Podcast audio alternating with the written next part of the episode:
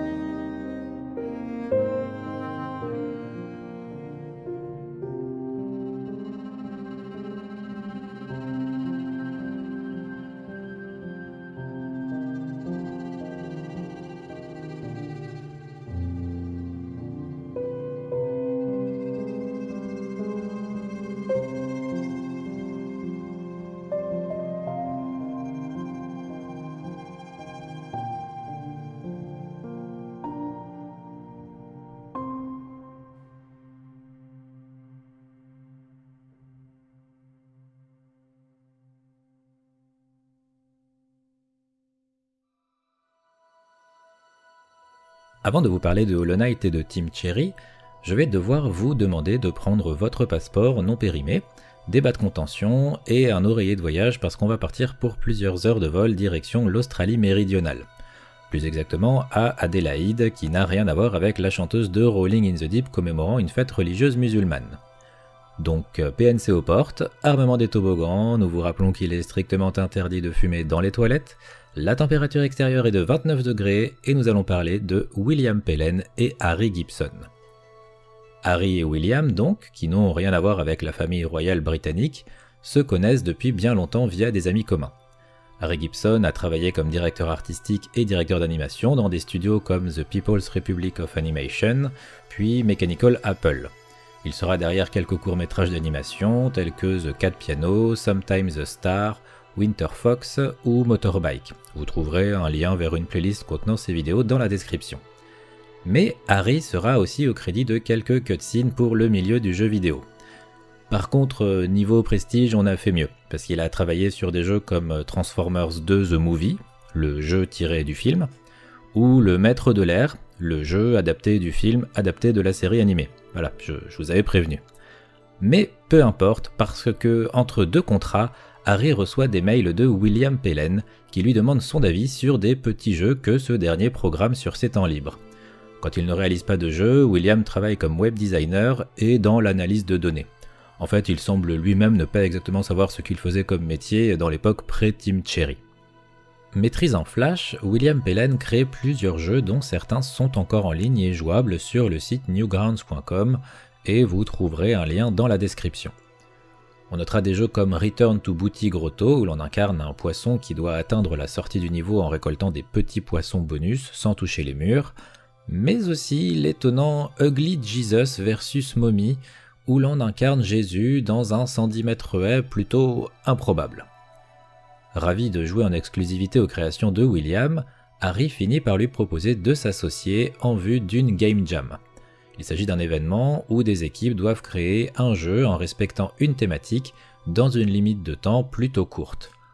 Il est intéressant de noter que Game Jam tire son nom de la Jam Session, séance d'improvisation musicale rattachée au domaine du jazz, et que l'on appelle chez nous un bœuf.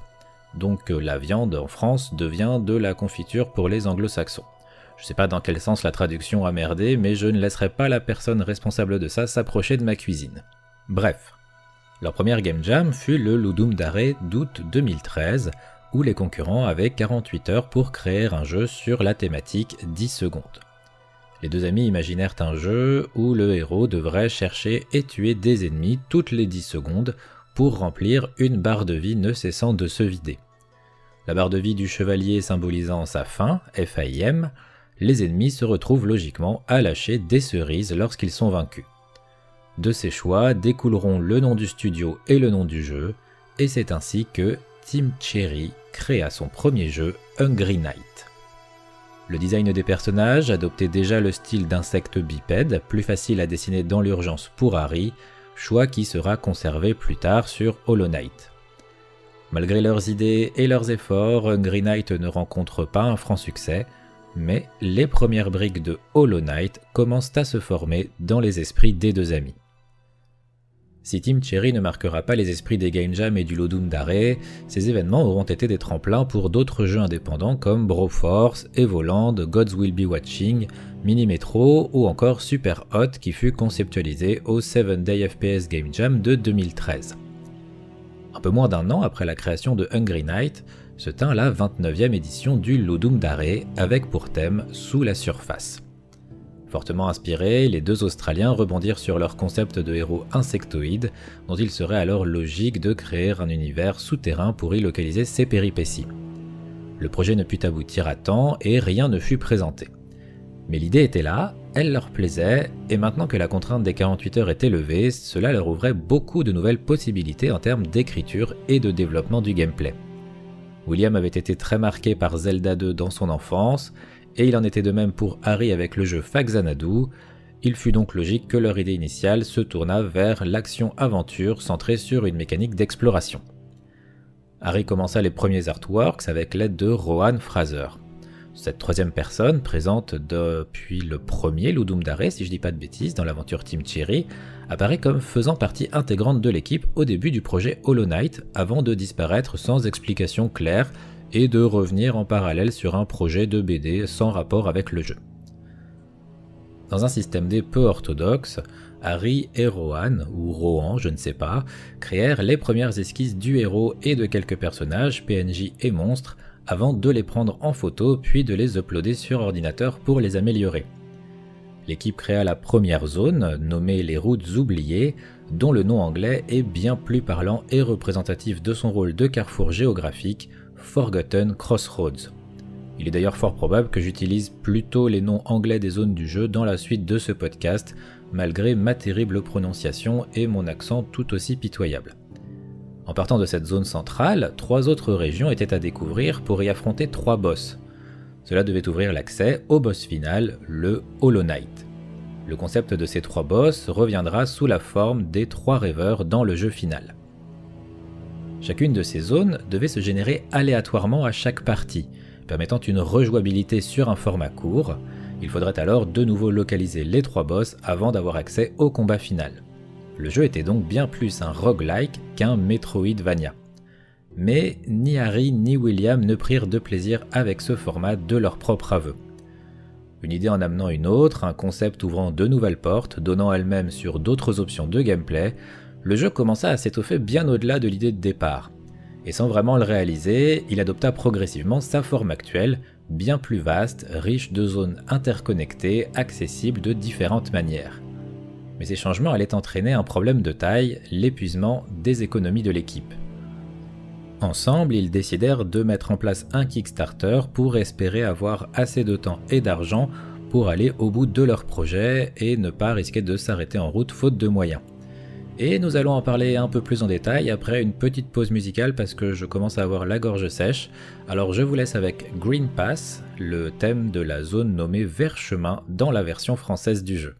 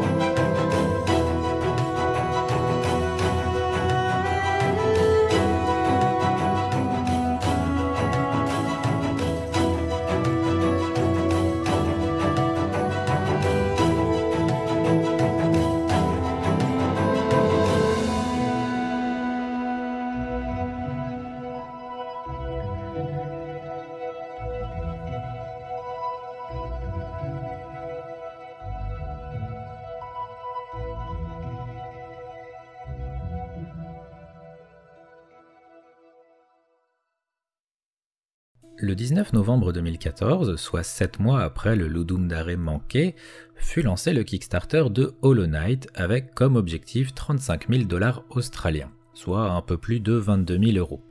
Ce qui n'est vraiment pas beaucoup quand on sait ce que coûte en moyenne la création d'un jeu, même indépendant.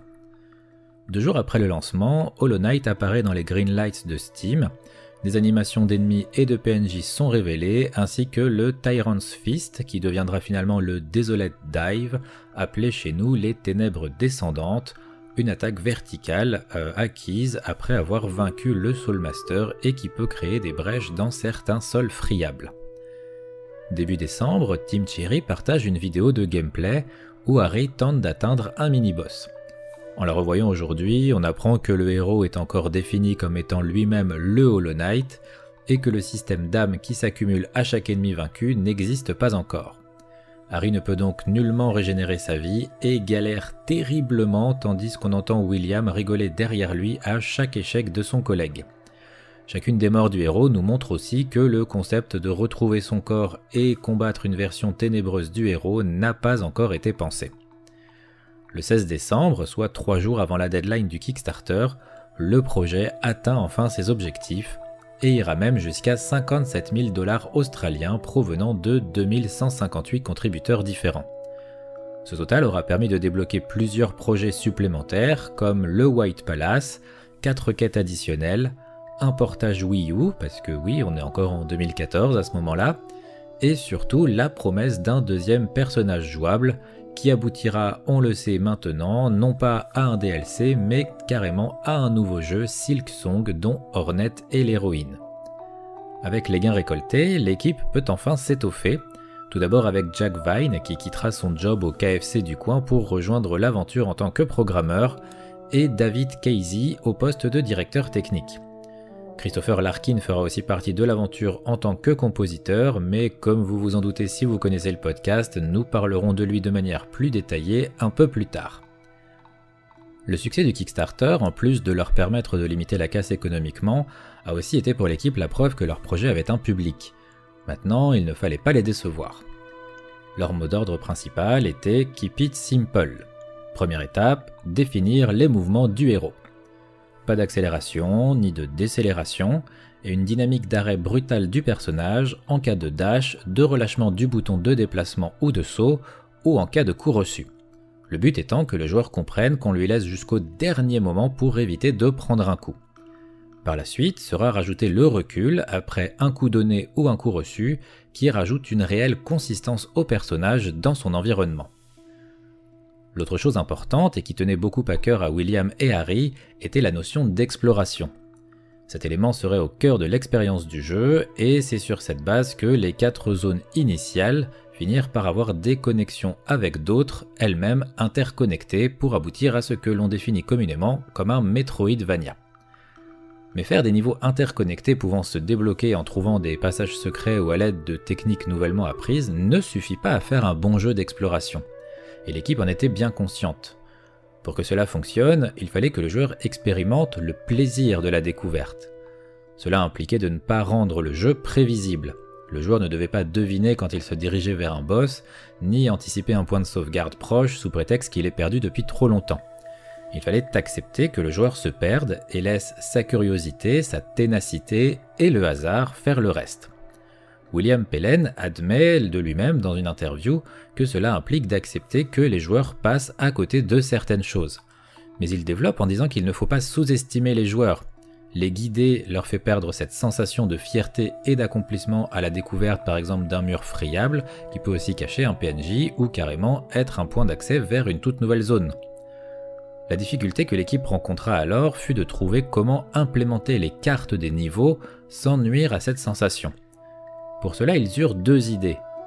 Rendre la carte accessible en retrouvant un PNJ cartographe qui ferait des petits bruits et laisserait des papiers derrière lui pour indiquer au joueur qu'il se rapproche de sa position, et faire que ces cartes soient incomplètes, ne se remplissant qu'au fur et à mesure des découvertes du joueur. Le reste du développement du jeu fut un travail complémentaire et synergique entre logique narrative et choix de gameplay et de level design. Deux exemples me paraissent des plus parlants. Le premier est la gestion de la mort du personnage. Tout commence par une interview dans le cadre du Kickstarter. Il fut alors demandé à l'équipe ce qui se passerait en cas de mort du personnage. William bluffa en répondant Ah, je peux pas vous dire, mais on a prévu quelque chose qui ne devrait pas vous décevoir. Juste après l'interview, branle-bas de combat chez Team Cherry, personne ne s'était posé la question de la mécanique de mort. Après un court brainstorming, la première idée qui leur vint fut de faire tomber la tête du chevalier qui se fendrait déversant au sol tout l'argent accumulé. Finalement, il sera décidé de faire sortir un esprit sombre du corps du héros en cas de défaite. Cet esprit attaquerait le joueur après que le dernier ait retrouvé son corps, et ce n'est qu'après l'avoir vaincu qu'il pourrait récupérer son argent. Cette décision de gameplay trouvera a posteriori une justification narrative dans la genèse du chevalier et le lore du jeu. L'autre exemple vient de la Cité des Larmes. Cette zone fut baptisée ainsi parce que Harry trouvait le nom poétique. De ce nom découlera l'idée de créer une ville où la pluie ne cesse jamais de tomber. Mais pourquoi et comment pourrait-il pleuvoir en continu dans une ville souterraine? Pour répondre à cette question, ils créèrent le lac bleu, situé entre les routes oubliées et la zone du repos éternel, et se trouvant géographiquement juste au-dessus de la Cité des Larmes l'eau s'échappant du fond du lac deviendrait la pluie si caractéristique de cette zone. d'autres idées est offert l'univers de Halo Nest et du jeu au fil des mois. Harry proposa d'utiliser un système de défilement parallaxe pour donner de la profondeur aux environnements du jeu, et si l'idée plut tout de suite au reste de l'équipe, le travail qui en résulta fut colossal, nécessitant un placement de chaque élément sur différents calques en fonction de l'effet recherché. Après de nombreuses délibérations, le niveau des abysses fut diminué de presque de moitié de sa taille originelle, et une autre zone qui devait être la plus grande de la carte, The Bone Forest, fut tout simplement retirée. Les rares images existantes de ce niveau montrent un sol fait de lave, ce qui laisse penser, après visionnage du trailer de Silksong, que nous pourrons probablement l'explorer avec Hornet. Pour les voix des personnages, tout le monde mit la main à la pâte et au micro. Harry, Dave, William et même sa mère qui prêtera sa voix à plusieurs PNJ, poussant le père de William à retourner le jeu dans tous les sens à la recherche de la voix de sa femme. Durant les 6 mois qui précédèrent la sortie du jeu, tout le monde y joua en boucle, à la recherche du moindre bug, du moindre passage un peu vide pour y rajouter un PNJ ou autre, pour tester les connexions entre différentes zones, etc. Le 24 février 2017, soit 3 ans après le début du développement, le jeu sortit sur PC. Le succès fut critique, mais aussi comptable, et en juin 2018, alors que le jeu sortit sur Switch, la Wii U n'étant plus trop d'actualité, plus d'un million de copies du jeu s'étaient écoulées, auxquelles se rajoutèrent les 250 000 ventes sur la console de Nintendo seulement deux semaines après la sortie du jeu. Suivront les DLC promis avec les paliers du Kickstarter, Hidden Dreams, The Grim Troop, Godmaster et Lifeblood qui lui ne faisait pas partie des promesses du studio en cas de réussite de financement et bien sûr Silk Song, que nous attendons avec impatience depuis son trailer révélé le 14 février 2019. J'aimerais maintenant vous raconter le lore du jeu, mais cela implique de gros spoilers, donc je préfère vous prévenir si jamais vous ne l'avez pas déjà fini ou même pas commencé. Je vous laisse le temps du morceau Crystal Peak pour décider si vous restez ou pas.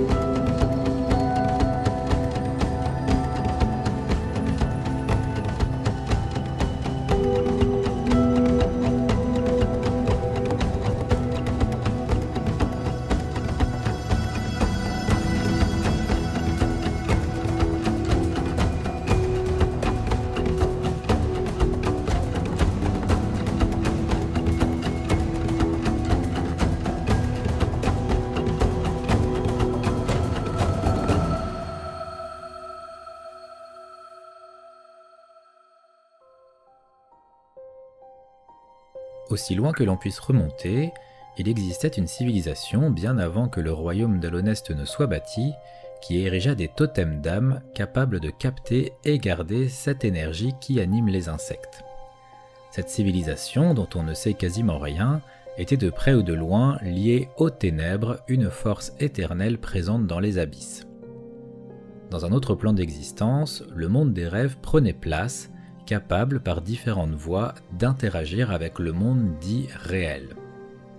Lié à ce monde parallèle, l'entité Radiance prit vie à une période qui nous est inconnue. Représentation suprême de la nature, son être est fait d'essence pure, la forme d'énergie liée au monde des rêves.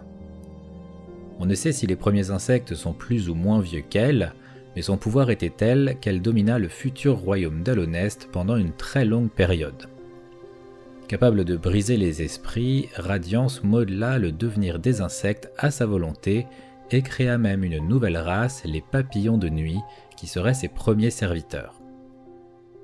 Durant un temps, les terres furent peuplées par des insectes sans âme ni but, errant dans un monde régi par l'être suprême.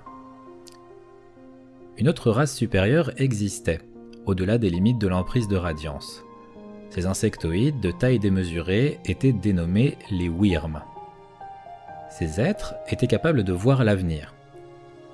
Un jour, l'un d'entre eux mourut dans la région que nous connaissons sous le nom de frontière du royaume, ou Kingdom's Edge.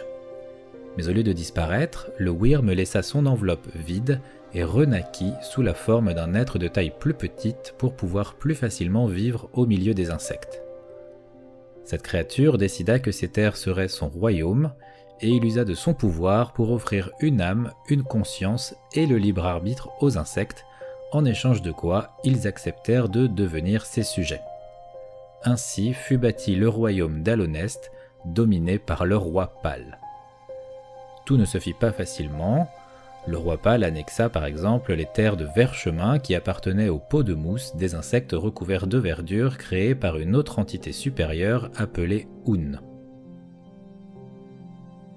Il fit donc de la partie inférieure de leur terre à sa nouvelle compagne, la Dame Blanche, et ces lieux devinrent les jardins de la reine. Les Mantes, elles, purent rester souveraines de leur royaume, mais à condition de garder fermées les portes donnant accès aux abysses pour que jamais aucune créature ne s'en échappe. Ainsi, les quatre mantes régnant sur cette partie du royaume purent garder leur place. La race des champignons accepta sans condition la protection du roi pâle, contrairement aux abeilles qui décidèrent que leur ruche demeurerait au-delà de son influence. Enfin, les papillons de nuit, création de radiance, se rallièrent à cette nouvelle puissance, signant la fin du pouvoir de l'entité venue des rêves. Progressivement oublié de tous, Radiance et son influence disparurent du monde et des mémoires, et ainsi débuta l'âge d'or d'Alonest. Durant une longue période, le royaume prospéra dans la paix et la félicité. Un colisée fut bâti dans le squelette d'un Wyrm inconnu afin de mettre en valeur les plus valeureux guerriers et guerrières. Un double système de transport fut mis en place, l'un purement mécanique faisant intervenir un tramway et l'autre étant un réseau de voies parcouru par des coléoptères pouvant accueillir plusieurs passagers sur leur dos. La Cité des Larmes fut érigée et en son sein deux structures primordiales dans l'histoire du jeu, le Sanctuaire de l'âme et l'Observatoire. Le Sanctuaire de l'âme était un centre de recherche où le maître de l'âme et ses disciples mélangeaient expérience et culte autour de l'énergie qui animait les insectes. L'observatoire, lui, fut bâti au sommet de la ville et offrait une vue imprenable sur tout ce qui s'y passait. À sa tête se trouvait l'Urienne, un insecte de confiance proche du roi, protégé dans sa tâche inconnue par six chevaliers. Le roi et la reine n'étaient pas en reste au niveau sécurité et pouvaient compter sur ceux que l'on appelait les cinq grands chevaliers. Ce groupe se composait de Zémer, une combattante hors pair intimement liée au clan des Mantes et que le joueur pourra croiser avec la quête de la fleur délicate. À ses côtés, Dria, une autre guerrière intrépide, respectée de tous, fine et agile, très proche de la reine, qui mourra en la protégeant. Isma, autre soldat de la garde royale, était considéré comme la tête pensante du groupe. Son aspect était inconnu, mais une partie de son corps fusionnait avec un mur végétal et visible dans les voies d'eau royales. Sa larme, récupérée au cours de notre aventure, nous permet de ne plus craindre les lacs d'acide du royaume. Égémol était le plus imposant des cinq chevaliers, et sa puissance était sans égale. Sa carrure se devine à la statue le représentant devant les portes de la Cité des Larmes, et le joueur rencontrera son armure volée post-mortem par un asticot et qu'il nous faut combattre très tôt dans le jeu. Enfin, le dernier, mais peut-être le plus connu des cinq, est Ogrim, un bousier très énergique, plus connu sous le nom de Dug Defender. Mais les âges d'or précèdent souvent le déclin des civilisations, et Elonest ne dérogera pas à la règle. Radiance, que tout le monde pensait disparue, avait réussi à survivre dans les lointains souvenirs de quelques insectes. Cette simple faille lui permit de les atteindre au travers de leurs rêves et de les forcer à se rappeler d'elle pour progressivement accroître son pouvoir et son emprise. Mais cela eut de terribles effets secondaires. Les premiers insectes touchés perdirent leur conscience et redevinrent de simples coquilles errantes sans but comme au temps du règne de l'être supérieur. Ceux qui tentaient de résister à son influence tombaient dans un coma profond ou devenaient fous et difformes, suintant un liquide orange, symbole de leur âme corrompue depuis le monde des rêves. Tout s'accéléra très vite dans le royaume du roi pâle et cette épidémie fut nommée l'infection. Toutes les races d'insectes furent touchées sans exception. Une des quatre sœurs Mantes, par exemple, perdit la raison et fut bannie du clan, elle se réfugia dans le jardin de la reine et tentera de la tuer, mais en sera empêchée par Dreia qui y perdra la vie. Le culte du sanctuaire de l'âme entama de terribles expérimentations sur d'innocents insectes pour trouver un remède à ce mal. Mais le roi soupçonna le maître de l'âme d'être déjà corrompu par Radiance et de ne faire que rajouter plus de malheurs et de victimes à l'épidémie. De son côté, le roi découvrit un passage depuis son château donnant sur le vide des abysses une source d'énergie sombre, presque aussi ancienne que le monde lui-même. Il s'en servira pour créer certains soldats et des insectes volants immortels que le joueur pourra croiser dans le Palais Blanc. Ses recherches l'amenèrent à tenter une expérience dans le but de sauver Alonest de la folie et de l'extinction. Avec sa reine, la Dame Blanche, ils générèrent des centaines de créatures qu'ils laissèrent en cours de maturation dans le vide des abysses. Cela généra ce que le roi appela des vaisseaux. Ces êtres devaient être animés par le vide, dépourvus d'âme, de conscience et de volonté, pour permettre à son expérience d'aboutir. Tous les vaisseaux qui ne satisfirent pas à ces conditions furent abandonnés, sans vie, tels des coquilles vides au fond des abysses. Finalement, un vaisseau sortit du lot, et le roi Pâle décida de le former pour respecter ses desseins. Cette créature devint le Hollow Knight, avec le destin de contenir le pouvoir et l'infection de radiance en lui pour en être sa prison. Mais le plan du roi ne s'arrêtait pas là. Il nécessitait en plus l'aide et le sacrifice de trois âmes fortes et puissantes, surnommées les rêveurs. Il proposa à Lurienne, le gardien de l'observatoire qui accepta.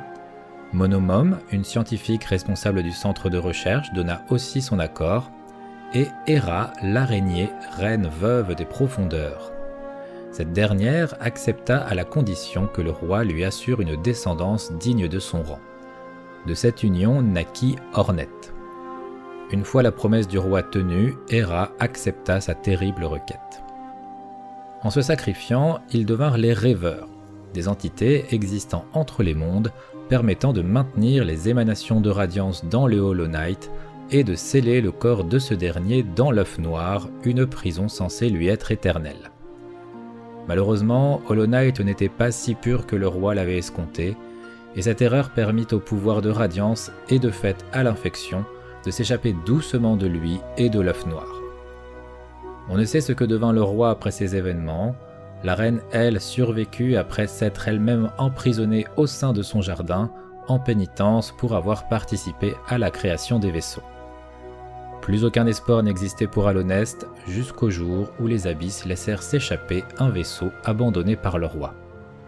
La suite des événements suit le déroulement du jeu jusqu'à une triple fin qui dépendra de votre avancée au moment où vous affronterez le Hollow Knight dans l'œuf noir après moultes aventures et péripéties. Avant d'enfin vous parler de Christopher Larkin, nous allons repasser par un interlude musical avec le morceau Soul Sanctum.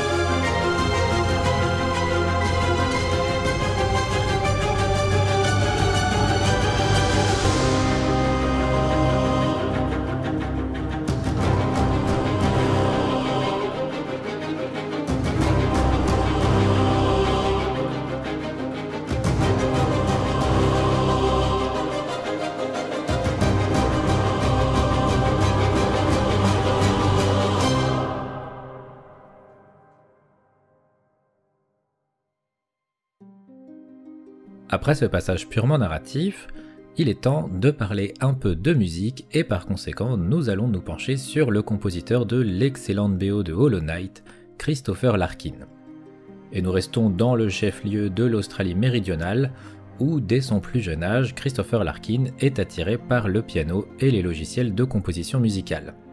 Sa passion et son talent lui ouvriront les portes du prestigieux Elder Conservatorium of Music à Adélaïde, la plus importante académie australienne de musique, dont la fondation remonte à 1898.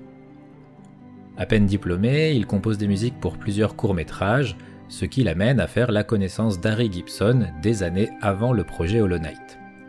Parmi ses différents travaux, on retrouve la BO de la série Wastelander Panda Exile, où l'on suit un panda anthropomorphe pourchassé par son ancien clan humain dans un monde post-apocalyptique.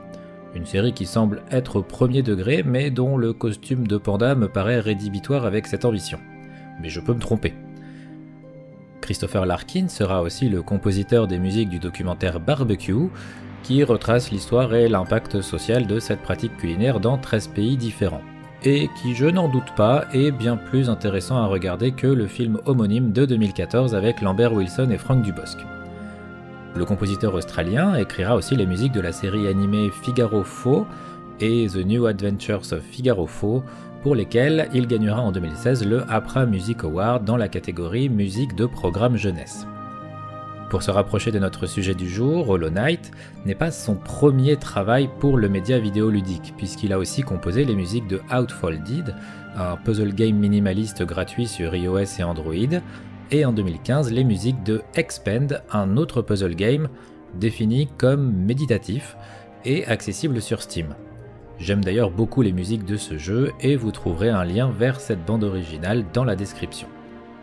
Enfin, la même année, il sera embauché comme sound designer sur Pac-Man 256, un énième remake du mythique jeu de Namco.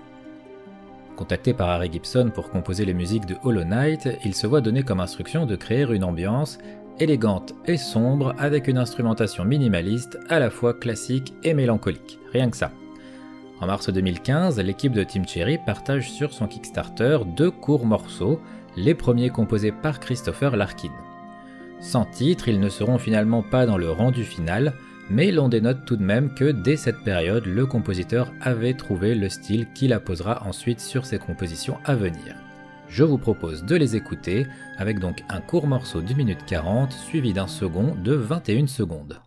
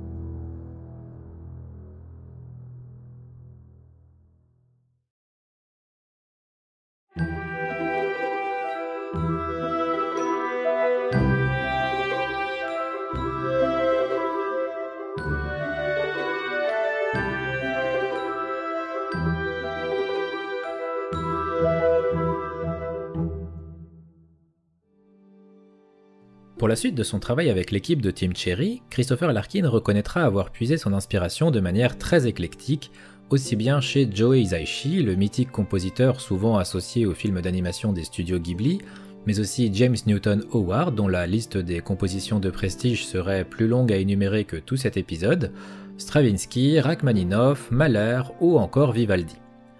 Travaillant en contact permanent avec Harry et William, il essaiera de deviner le rythme qu'expérimentera le joueur au cours de son aventure pour s'adapter, alternant des musiques rapides et énergiques avec des morceaux plus doux sans forcément être mélancoliques. Son but est d'aider le joueur à souffler au travers de l'ambiance musicale du jeu après des périodes de stress intenses et ou longues. Ces musiques, principalement portées par le piano et le violoncelle, s'étofferont sur certains morceaux avec des instruments moins classiques entre guillemets.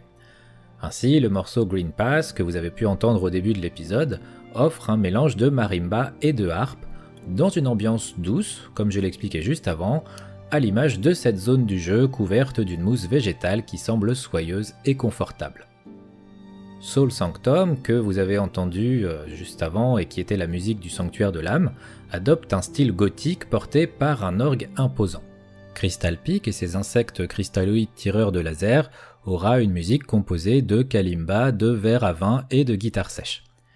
Mais le morceau le plus étonnant, celui qui se détache vraiment des autres, est sans doute le thème des Mantis Lord, avec son clavecin et son style rapide que Larkin avoue inspirer des œuvres de Vivaldi, et on y lit parfaitement l'agilité, la rapidité et l'aspect longiligne des mantes. Je vous propose de l'écouter pour vous faire un avis.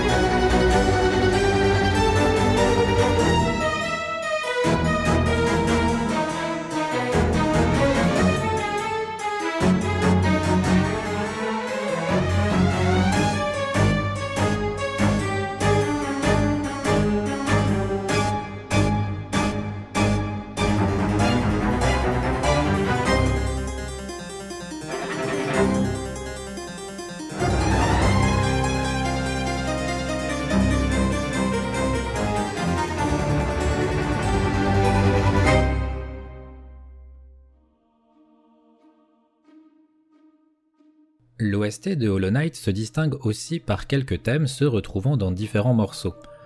L'un de ces thèmes s'entend dès les premières notes de Mouth avant de revenir dans Green Pass. Et comme il est difficile de l'isoler, en voici un petit aperçu au moyen d'un piano virtuel gratuit trouvé en tapant piano virtuel sur Google, donc euh, d'avance pardon pour la qualité sonore et le tempo.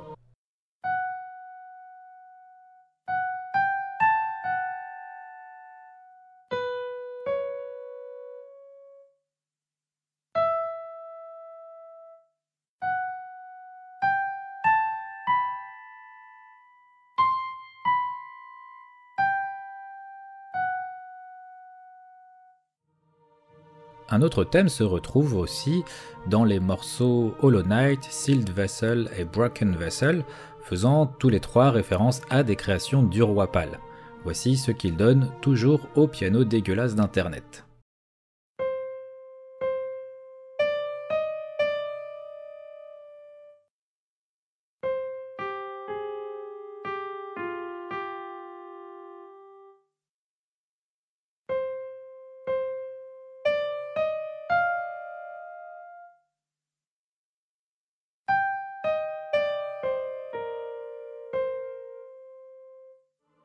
Enfin, dernier exemple, mais ne considérez pas cette liste comme exhaustive puisqu'il existe encore bien d'autres thèmes dans le jeu, en voici un qui se retrouve à la fois dans euh, la Cité des Larmes et Soul Sanctum qui, rappelons-le, se trouve dans la dite cité.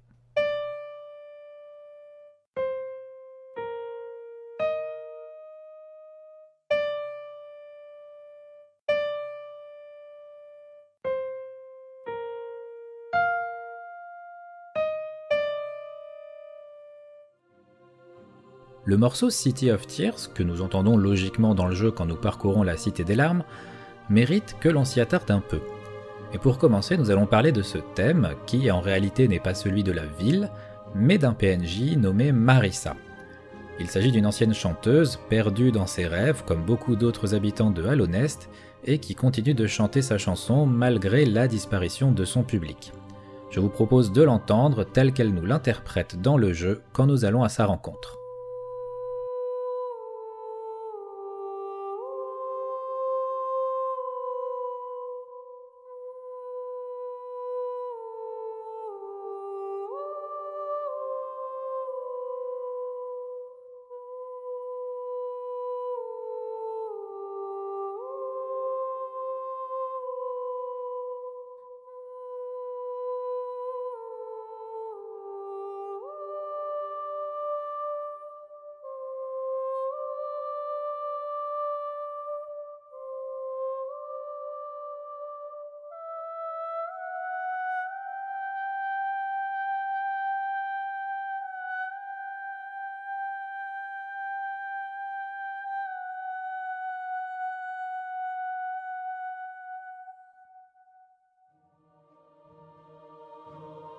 Pour information, cette voix est celle de la soprano Amelia Jones.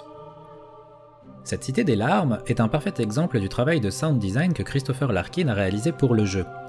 Outre ces notes de piano semblant résonner au rythme de la pluie tombante, il y a une attention toute particulière portée sur les niveaux sonores qui se mettent en place selon que le personnage se retrouve sous la pluie ou à l'abri. Les musiques deviennent alors plus sourdes, plus lointaines, et les chœurs vont presque jusqu'à disparaître. C'est comme si la musique émanait de la pluie elle-même et se retrouvait bloquée par les toits et les vitres qui nous gardent au sec. Tout revient alors crescendo dès lors que plus rien ne nous protège de la pluie. Cette musique, ainsi que toutes les autres de la BO du jeu, remplissent un rôle encore plus complexe dans le cadre de Hollow Knight. Ici, nous incarnons un avatar qui n'a pas de nom, pas de sexe, pas de voix, qui n'exprime aucun sentiment d'aucune manière, qui ne laisse filtrer aucune émotion, et c'est d'ailleurs grâce à cela qu'il peut espérer mener à bien sa mission. Mais alors, pour un joueur ou une joueuse qui s'identifie à cet avatar, comment amener de l'empathie ou toute autre implication émotionnelle? Au travers de certains PNJ certes, mais aussi de la musique. Hollow Knight est un jeu d'aventure, mais qui dit aventure dit évolution du personnage principal et ou du monde qui l'entoure. Et c'est là que l'OST de Hollow Knight frappe juste et remplit parfaitement toutes ses prérogatives elle participe pleinement à raconter une histoire, parfois même un passé ou un espoir.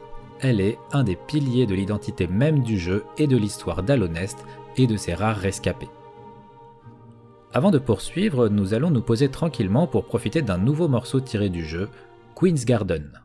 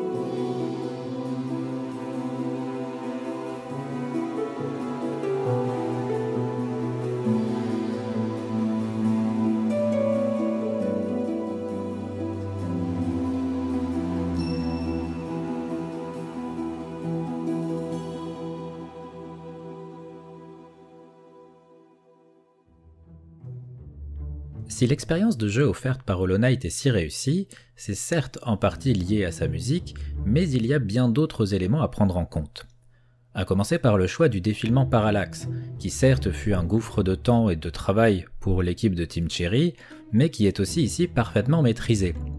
Alonest n'en devient que plus riche, mobile, mystérieux, chaque plan du jeu regorge de détails, au premier et en arrière-plan, les variations de mouvement entre les différents calques génèrent une dynamique qui ne fatigue pas l'œil, il y a des détails partout, à chaque plan, à chaque profondeur, développant ainsi l'univers d'Alonest bien au-delà de la seule réalité spatiale avec laquelle nous pouvons interagir.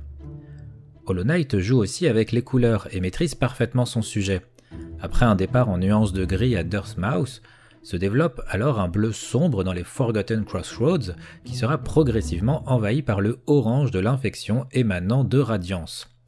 Ce choix n'est pas hasardeux, le orange étant la couleur complémentaire du bleu. D'un point de vue chromatique, cela signifie que le mélange de ces couleurs génère un résultat sans dominante colorée.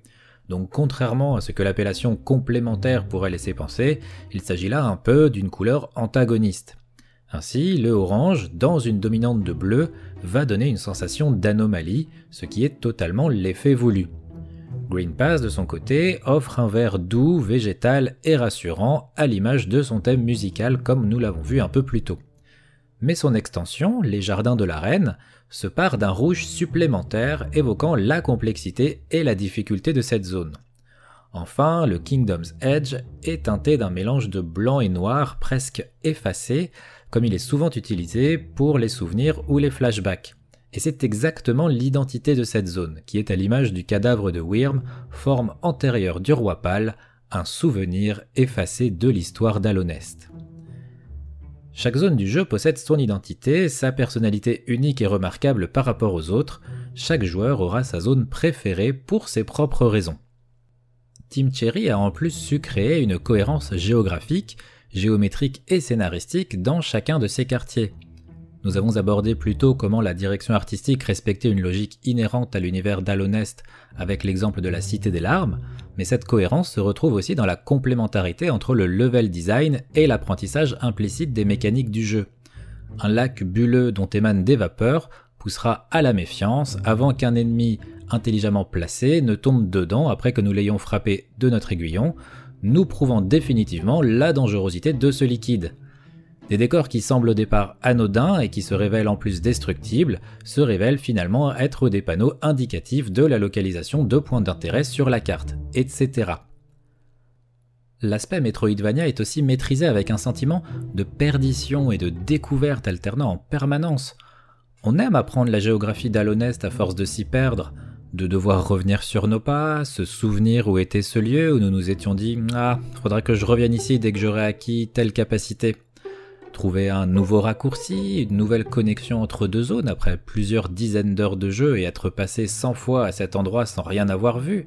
Cette recherche de banc, du cartographe, de la station coléoptère dès qu'une nouvelle zone s'offre à nous. Cette même zone dont on ignore si elle fera la moitié ou cinq fois la taille de la précédente. Ce vécu commun aux joueurs d'Hollow Knight est la preuve que Team Cherry a compris ce qui faisait la réussite du style choisi pour leur jeu.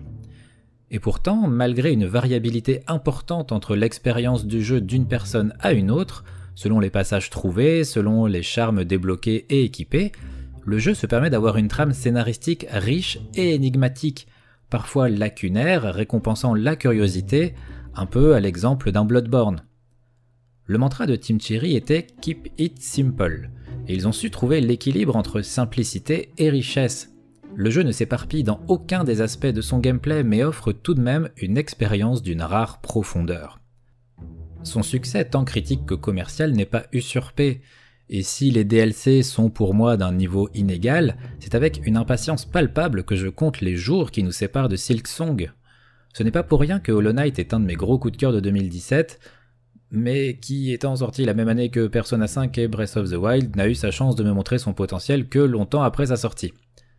Si vous avez joué à Hollow Knight, vous comprenez sûrement mon ressenti, si ce n'est pas le cas, vous avez tout à fait le droit aussi, et si vous n'avez pas joué à Hollow Knight, certes, il est parfois difficile et demande de la patience et de l'apprentissage, mais croyez-moi, il vous le rend au centuple. Et avant de conclure ce podcast en vous parlant un petit peu de la suite des événements concernant le Tombéry musical, nous allons refaire une petite pause avec cette fois le morceau Hornet.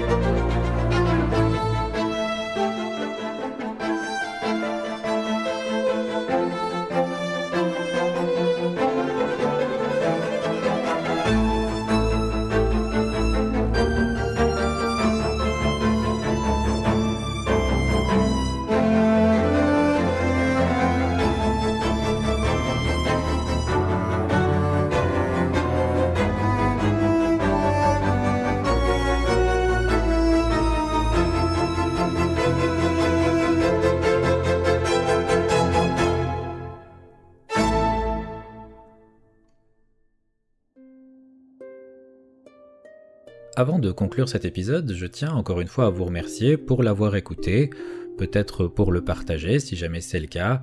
Je ne reçois pratiquement que des retours positifs depuis le début de cette aventure et les critiques sont toujours constructives et intéressantes, donc je m'estime vraiment chanceux sur ce point et je vous en remercie infiniment. Chaque fois que je vois le nombre d'abonnés augmenter sur la chaîne, même après 3 mois sans rien produire, je dois vous avouer que c'est quand même un sacré honneur. Pour la suite du Tombéry, je ne sais pas si je pourrais garder un rythme fixe. Pas mal de choses ont changé dans mon emploi du temps, ainsi que de nouveaux projets en parallèle qui se mettent progressivement en place. Je vais avoir moins de temps à consacrer à la recherche d'informations, l'écriture et la réalisation des épisodes. Je ne compte bien sûr euh, pas arrêter pour autant, mais je dois trouver un juste milieu entre produire un contenu que j'estime de qualité suffisante pour être partagé, et garder du temps pour moi pour faire autre chose à côté durant mes temps libres. J'ai encore une fois eu la chance de trouver une tonne d'infos intéressantes sur un jeu dont j'avais envie de parler, mais ce sera peut-être pas toujours le cas. Je m'excuse donc par avance si parfois certains épisodes mettent soit plus de temps à sortir ou adoptent un format plus court. Je vous avouerai que mon objectif principal est que la création de ce podcast reste un plaisir, et j'espère que cela se ressentira dans le rendu final, quelle que soit la longueur. Je terminerai en remerciant Ominae et Sironimo pour leur soutien via le site gamingweb.fr. Merci aussi à Petrovski qui a permis au Tombéry d'avoir un site dédié que je trouve sacrément classe. Merci à toutes les personnes qui me soutiennent dans la réalisation des podcasts, que ce soit via des commentaires sur YouTube et Twitter, des conseils ou des retours. Merci aussi à mes bêta audio testeurs, vous vous reconnaîtrez. Et sur ce, je vous dis à bientôt sans avoir de date précise en tête, mais sachez que j'ai d'ores et déjà commencé la prise de notes du prochain épisode. Je vous laisse donc avec un dernier morceau, Sealed Vessel.